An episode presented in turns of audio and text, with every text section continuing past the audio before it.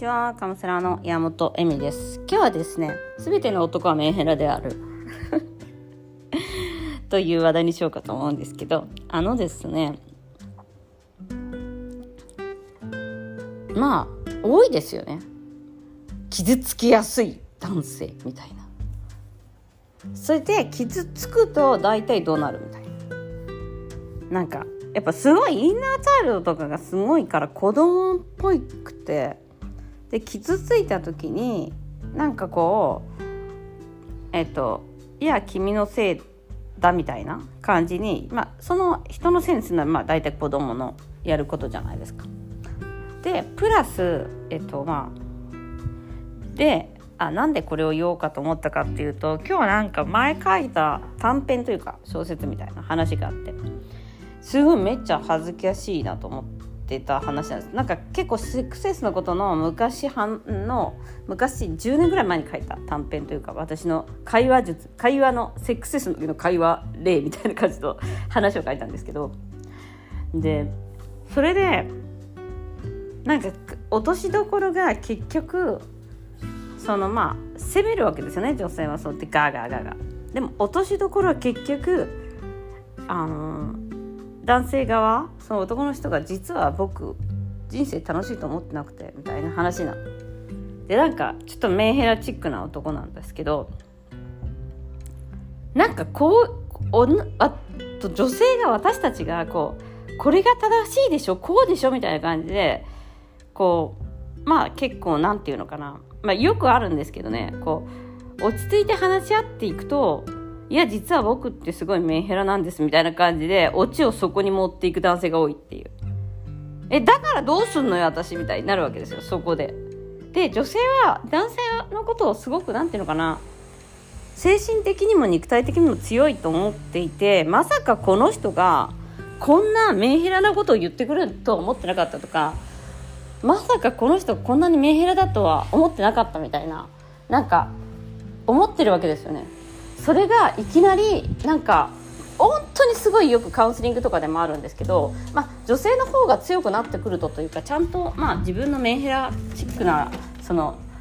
そのエゴの声をなくしていって自分でちゃんとしていくとその男性が弱みを出せるようになってしまうので、まあ、出してくると。そうするとかなり自分より闇を抱えていた男だったりすることが、ま、99%多いわけですね。いや闇同士つながるから。闇つながり。でなでなんかそのああ唖然とするっていうかそこで。え？みたいな。で私も結構そういうところがあってなんかまあ今今はもううちのうちのパ私のパートナーっていうのはもうもうもうどうせメンヘラだしあのなんていうのそのアスペルっぽいからなんかまあそういうの見るとこのうちの旦那様アスペルの毛があるのかとか HSP とかそういろいろもう今今いろんな症状とかそういうのをこうカテゴライズする、えっと、機能ができていて、まあ、そうするとちょっと安心するじゃないですか。このみんなねでもねみんな普通じゃないからみんなそのどっかには入ると思うんだよね。でも占いみたいにみんなそこにはめて安心するっていう。あ私ってこうなのねみたいな感じでなんかあの安心するんです。結局そのね病院とかに行って何にもないですって言われるよりもあなたこういう病気ですって言われた方がみんな安心するんですよ。そのそのほらやっぱり私って重病じゃないみたいな。結構なんかだからあのそういうふうに言うちゃんと病名がついて病名がなるとみんな安心するっていうあのあって、まあ、それがまあ今のそのいろんなね名前をつけていくっていうことにもカッサンドラとかねその名前がいっぱいついていくっていうことにもなって安心させたいからね。みんな安心したいから。なることになってるんですけどあのでその時、まあ、その時にどうすればいいかっていうのはまたあのこれおいおいおいというかまあなんですけどこれねあの皆さん勘違いしてるっていうことだけなんですよね。だから男性は強くてメメンタルにも強くて一言言っただけでもなんかすごい機嫌が悪くなったり地雷が多い人って結局メンヘラなわけじゃないですか。その勝手に自分がその愛されてない解釈をして怒るみたいな。ででそれで言っても僕は正しいみたいになっている人とかもなんか気にしてないことじゃなくてすごい気にしてるからそうなってしまうことが多いんですよねやっぱりね。だからあの一番大事なのは私がなんか悪いことしちゃったみたいなのもなくて結局その嫌なら、えっと、逃げることもできるし本当にこれ嫌だと思って逃げることもできるしあなたのせいではないんですよねこのメンヘラチックになってるのはね。あなたのせいちょその人が勝手にその反応しているということだけなんですねそのことに対して。起こった出来事とかに対して。でまあえー、でもじゃあ一緒にいるからどうすればいいの？みたいな話なんですけどあのとやっぱりこれって、えっと、パートナーとか結婚とかの永遠性というかこれもうセックスレスの問題も全部そうなんだけど